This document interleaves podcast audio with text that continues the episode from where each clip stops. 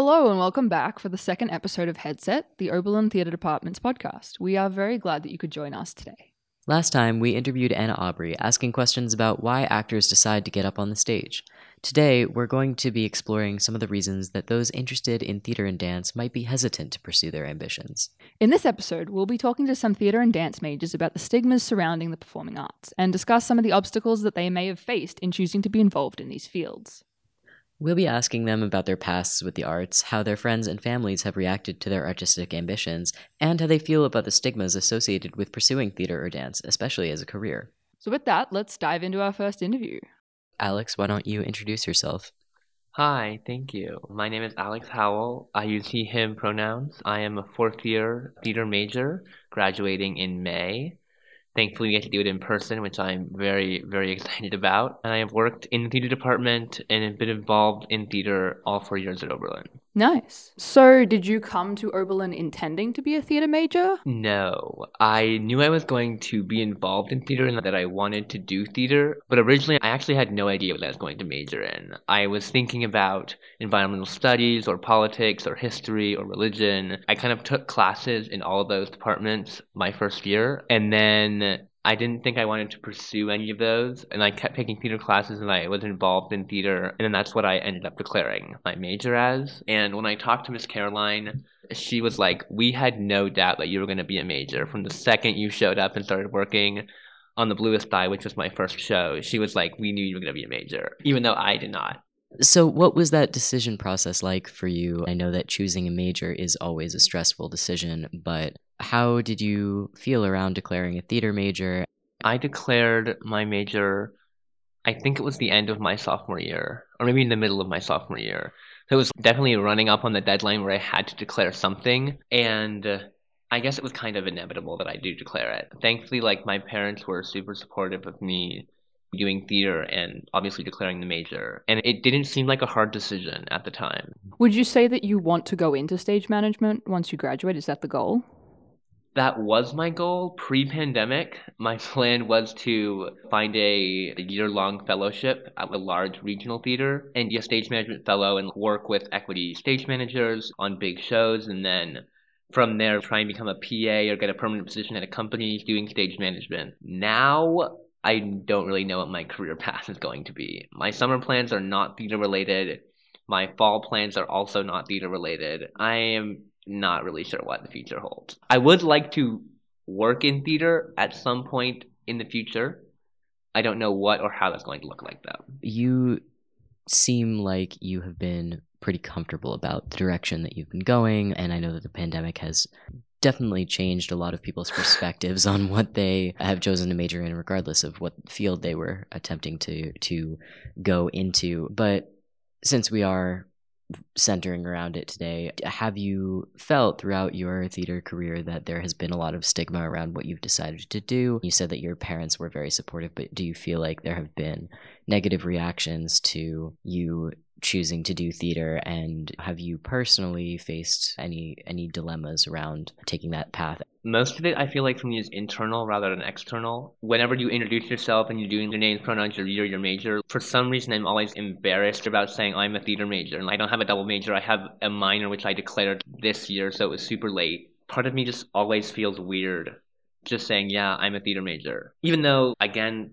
nobody has reacted badly or judged me for that. And then when I do say I'm a theater major, but I'm not an actor, I always clarify that. I work in management, I do stage management, I work behind the scenes, which feels, I hate to use this phrase, but more like a real job, which is, again, a horrible sentiment because so many of the skills that you learn as a theater major, whether you're an actor, a designer, a stage manager, or whatever, are super transferable to so many skills that you need later in life. You've said that it's not true and that it's not a good sentiment to have, but it is very much real to have that pressure, I guess, or that understanding of what you internally think and what you expect other people to expect of you. There is this big stigma around being an actor, thinking that acting isn't really going to get you much of anywhere because there is this big claim about it that acting is not a super reliable field. Right. And it's also pretty much all of the people in theater are the struggling artist trope. there are so many stage managers and designers vying for that one spot on a production. The pay is shit and the hours are super long.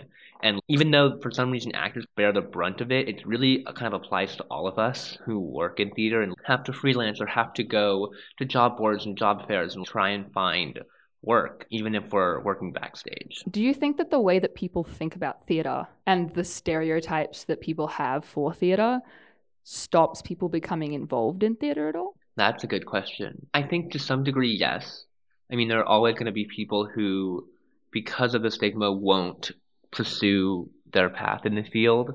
However, I think you have to have a passion about what you're doing and you have to be super dedicated to what you do, because the hours are long, the pay is bad, the work is hard. And so people do it because they love it, because they need to do it. And because they have that mentality, they don't care what the stigma is or what people think or how many other jobs they have to work in order to also be able to do their art. They're committed. What's interesting in what you said, though, is they have to really love it to the degree where they don't care what people think. It's interesting when I talk to people who are really involved in theater, because I sense from them this aspect of, you're on the stage all the time, you have to care about what people think of you and whether or not, people think that you're talented, because a measure of talent is a big part of this industry. And I'm realizing that a big part of the stigma around specifically acting relates to the fact that you're not constantly having people in front of you who are saying you're good or you're bad, you're getting in or you're not getting in to this thing. And professional disappointments and professional challenges like that exist everywhere. But in acting, I feel like it's to this heightened degree where people can't in some ways ignore it. That actually reminds me of a passage from Funny Girl at the end when Anna is talking about how she wants to take a break from acting because it's not fun for her anymore and because she was only doing it for other people's validation and gratification, and she needed to take a break, or the character, I should say, needed to take a break from acting so that she could be in a better place where it could be about her and about her presenting her most authentic self on stage. So that's definitely, like you said, Peter, a lot of people struggle with that. But ultimately, I believe that actors are doing it not for other people, but for themselves. I also wonder if there's a difference, because I know a lot of people talk about the rejection of being an actor and not getting the part. It's not portrayed the same way of being within the crew and not getting the role, not getting the position, and I wonder whether you perceive that as a different kind of rejection or whether you think they're very similar but just not portrayed in the same way. I think this kind of touches on what we've been saying about how acting is the most visible pathway within theater. And because there's so many actors, actors are obviously the largest group. And also there's the stigma and this stereotype, but also actors go to so many auditions. It's like every day they're hitting 2 or 3 or 4 auditions, dropping off the resume here and here, and that. Because of the quantity of jobs they're applying for, there's also proportionate number of rejections, whereas people in non-art fields, are, if they're up for a promotion or they're applying for a retail job, they're not going to apply for that twice a day, every day for a month. And for crew positions, I mean, some people, to much less of an extent, apply in that kind of like blitz of applications or auditions. And it also is less visible. Like actors have to go to the room, they have to usually stand in a long line of other people and hear everybody before them who's so much better than they are, and they go and they sing or they dance or they act. And then they thank you for your time and then they all leave, and then you walk past a line of people who are going right behind you, you know what I mean? So it's very visible,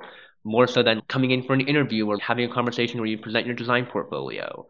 That's much more kind of private and less visible form of job hunting. It also makes me wonder, we've been talking about the distinction between this external stigma where there's this societal idea that actors specifically and most people involved in theater and the arts don't have a lot of job prospects or they have to work a lot harder, which is in some ways true. But then there's the internalized stigma, which you were talking about earlier. Do you think that there is actually more external pressure, or do you think that it's mostly about people putting pressure on themselves? I think that's super varied. Some people come from families and communities that maybe frown upon or want their children to go into certain fields, and other families don't have preferences. Sometimes it's an economic question.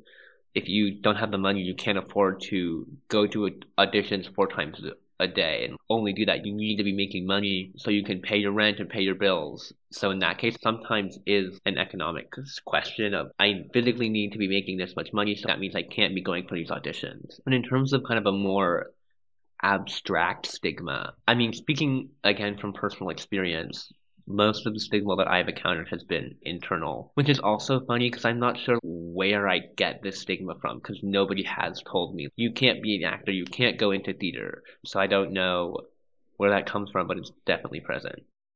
And to extend on that, do you think that COVID has had an impact on that? I think it was super interesting what we saw happen to the performing arts and theater specifically. And I actually just finished writing my honors thesis, which is kind of tackles that topic about what theaters did in response to the events of the past year.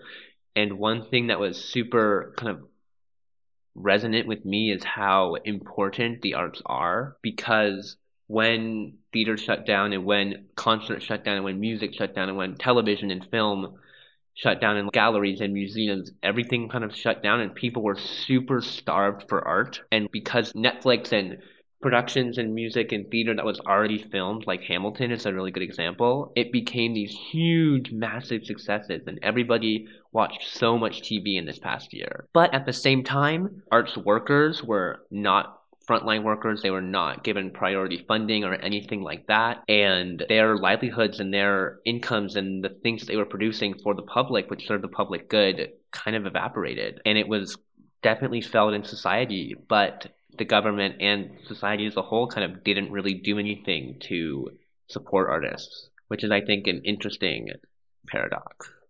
Thank you so much for joining us. Thank you so much for having me. For our next interview, we'll be talking with Lauren Elwood. Lauren, welcome to the podcast. Thank you. I'm glad to be here. Would you like to just introduce yourself quickly to our listeners? Absolutely. My name is Lauren Elwood. I use she, her, hers. I am a fourth year class of 2021, about to graduate, which is wild. I am a theater and dance double major and a student rep for the theater major, as well as I help run publicity, and I have for a while now. So those are all my major roles, and I recently did a senior capstone titled Big Spender that Lucas was a part of. It was a good time. Yes, it was a really good time. So you're clearly very active in both theater and dance. So how did you come to the decision to major in them? Well, one of the things was I was always looking to do theater. I decided that was something I wanted to pursue in high school, that I found love. But I didn't actually realize that I wanted to do dance until I came here. I was like, I'm going to be a theater and like another social science, sort of like political science or like sociology or something of that sort. I was like, I'll find my other major. But then I took a class with Holly Hinman-Lopez, who is the light of my life. She taught this musical theater dance class my first semester here, and I was like, I want to know this woman more. Well, so with your decision to major in both dance and theater, have you had any people be negative about that? Have you had any backlash for those decisions? I honestly have felt pretty supported in it, especially even my parents, who like, I honestly wasn't that worried about when I decided to do both theater and dance. My parents were rather supportive, and they were like, if that's what you want to do, that's what you want to do. But I have thought a lot about how there is a stigma, and people are like, oh, you're not going to make any money. And I'm like, well, you're not going to make a lot of money in a lot of different fields, and it doesn't have to be just like theater or dance. And I know that I'm good, and like, it's the only thing I want to do. Yeah. Well, I'm glad you have that confidence and that self-belief, because I feel like that's something that's not all that. It's common in some areas of performing arts, but a lot of people tend to have that internal, like, I'm not good enough for this. But I'm glad that you have that self-confidence to be like, I own this shit. Yeah. I mean, for the most part, there's definitely like imposter syndrome creeps up and you're like, why am I doing this? Why am I doing this? But then you find that one production or you find that character or whatnot, and you're just like, you fall in love with it, and you're like, oh, this is the reason why I continue to do this and love creating art. There is like this idea of like, if you could do something else, you probably should do that. But like, I literally can't imagine doing something other than like art. Would you think that being both a dance and a theater major, is there a difference in people's opinions of theater majors versus dance majors? There's definitely different flavors, and people definitely associate different things with either theater or dance. I mean, I feel like there is like this idea of the theater kid. And that's definitely very much associated with the major, I'm assuming. I'm just very much in the bubble. I know a lot of writers. I know some like fine arts people, but I honestly don't know all that many people outside of like the arts bubble. So I honestly don't know quite how it's perceived. Do you think kind of being in that bubble of just other artists helps you with your like your motivation and also you know, feeling like you are in the right place and like people aren't judging you? No, absolutely. Especially theater. And I think dance is a similar medium in that it just highly needs collaboration. And you need to be inspired by the people you're around to be creating the art that you want. Theater legitimately requires another person to make it theater.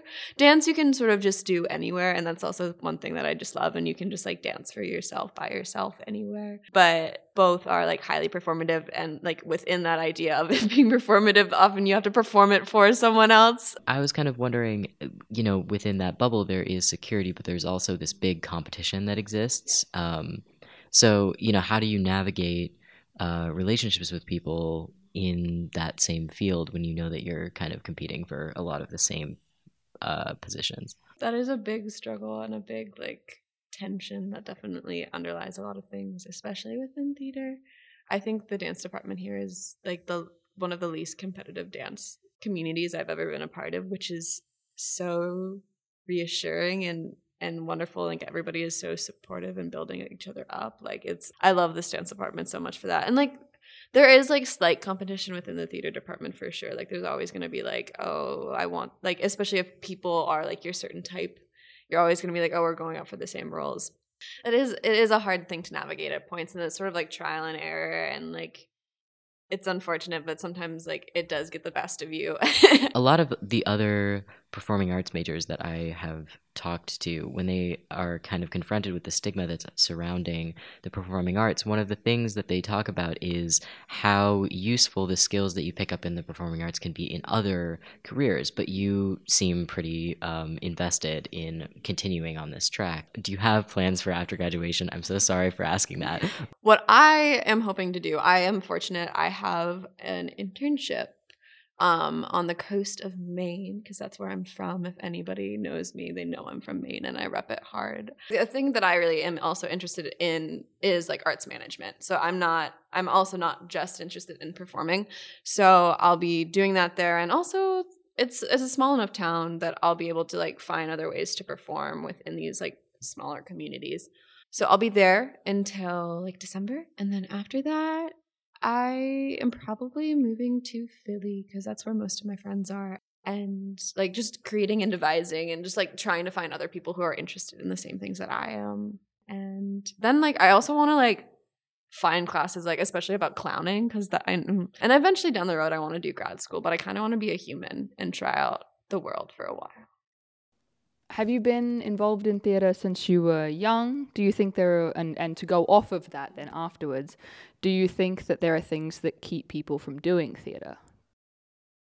I actually didn't do theater like intensely until high school. And then once I hit high school, then they did 3 shows a year. And then I really found how deeply I loved it.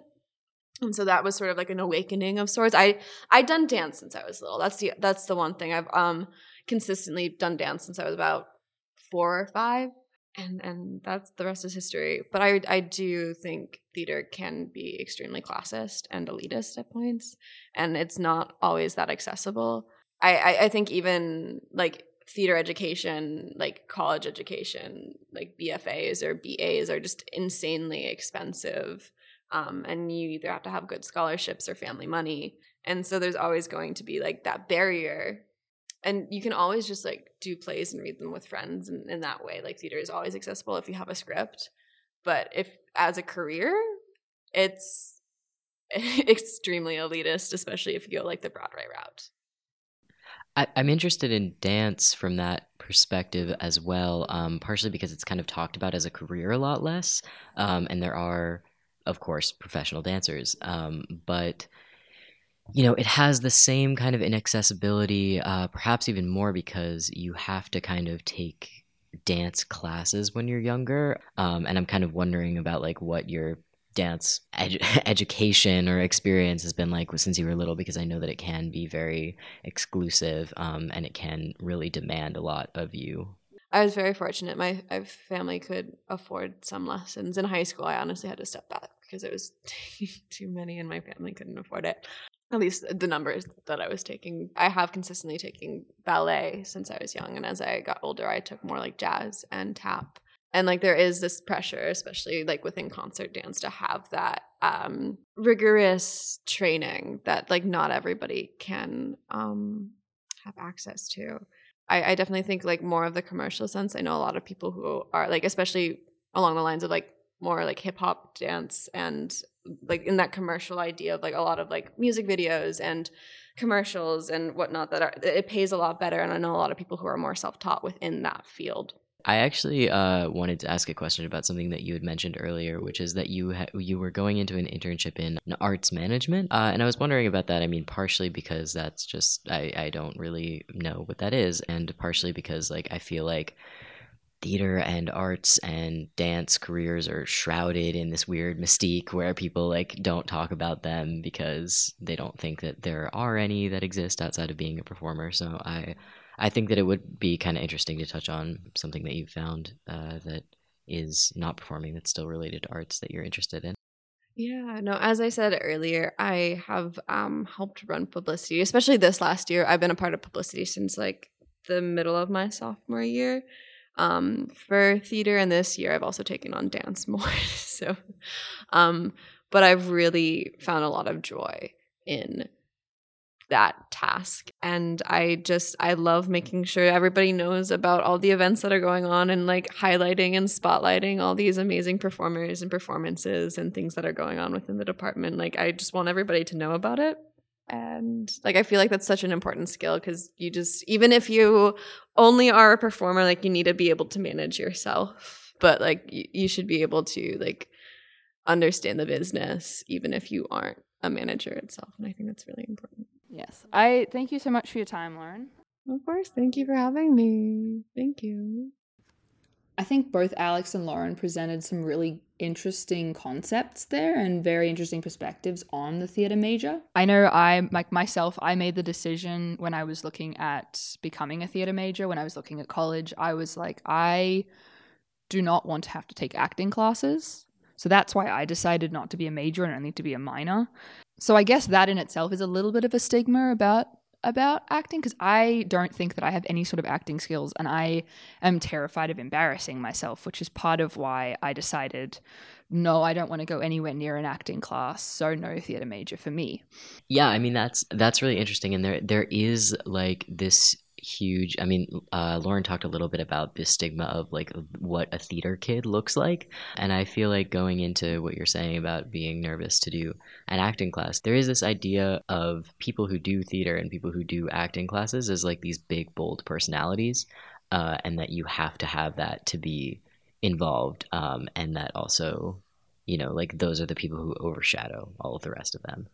And I think that stigma is also part of the reason why I don't want to be in an acting class, because I'm scared that I won't live up to the expectation and what other people are going to be like. That also gets to the thing that I was talking about with Lauren last, which is like the competitiveness of theater and like the comparison to other people. You know, also because we were talking with Alex about how when you go to auditions, it's much more transparent than it is in other fields, like who you're trying to impress and who you're up against. And, you know, you're standing in this long line of people and you can see everyone that goes before you and you're comparing yourself to them. And it kind of is like that, because, I mean, when you're in other fields like writing and, you know, other majors that people might choose, you know, your essay writing, but you don't see all of the other essays of everyone in your class. And even if you do, it's probably not like the most polished version. So it's not like you have one shot to make this essay count and you're being directly compared to everyone else. And so, yeah, I feel like that's a big part of like where the nerves come from. And I feel like, honestly, a big part of constructing stigmas and stereotypes around things in general is a fear of them, and since most people have kind of that fear of performing and getting up on the stage. And, you know, like a lot of people have stage fright, so much so that there's a word for having stage fright. So yeah, a big part of constructing stereotypes and stigmas around things in general is the fear of that thing. And there is this big fear that's kind of surrounding theater, and like there's even a word for stage fright because of this this like societal idea of theater being a thing that like only certain people have the facility to do. So it's like, I don't know, people have this idea of theater as like, well, it's never a thing that I could do, so it must be like this really, really difficult field that only a very, very select few get to be part of. And that elitism does exist to an extent, like Lauren was talking about, but it's in no way so stratified or so impossible to work your way into the field. And that's, you know, part of what Alex was talking about, was that there is so much more opportunity within that field than people attribute to it. Yeah, definitely. There's a lot of things that I didn't think about in regards to theater. Like, I've always had an interest in sound design, and that was kind of, if I was to go into theater, that was what I was planning to do. And I've always kind of kept that in my back pocket and kind of been like, I want to do computer science because that's my major, but I'd love to do like local community sound design, just like as a thing I do on the weekends kind of thing. Like, that it's kind of, I never imagined sound design being my job because there's so few opportunities in it. And I was like, computer science is safe. Let's do that. Correct me if I'm wrong, but it seems like you kind of went into like, you knew that you wanted to do something kind of related to theater and the arts, which was sound design, but you kind of went in with like a backup almost, like something that you could do at the same time.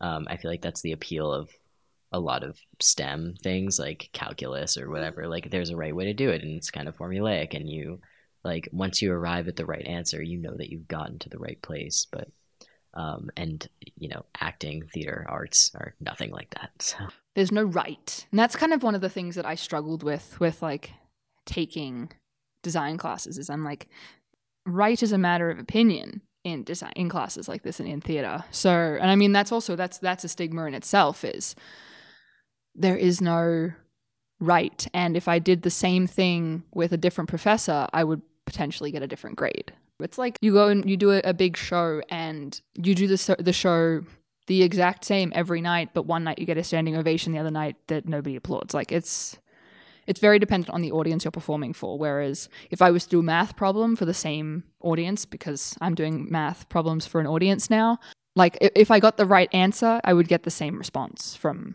said imaginary audience. Right. I mean, it just gets back to the idea that in almost every field, you are looking for someone's approval. But theater is like even more towards that end of there not being right and wrong, because you don't just have the audience of one person, one professor who's judging you. A lot of the time it's an entire class of people, or an entire audience of, you know, over, you know, hundreds of people. And also their approval or disapproval of you is so public. And I feel like people who are really successful are people kind of like Lauren, kind of like Alex, who are just very secure in the idea that like they, first of all, don't have to get it perfectly right every time, and second of all, that they know their own personal worth and are able to kind of quantify that for themselves, and aren't dependent on other people saying that they've gotten it right every time. Well, I think this has been a really great discussion of some of the stigmas that are surrounding theater and the performing arts.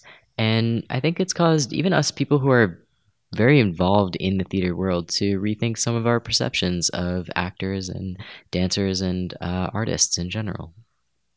Mm-hmm, definitely. Thank you so much to our guests, Lauren Elwood and Alex Howell, for joining us. And we will see you next time on Headset, the Oberlin College Theater Department's podcast.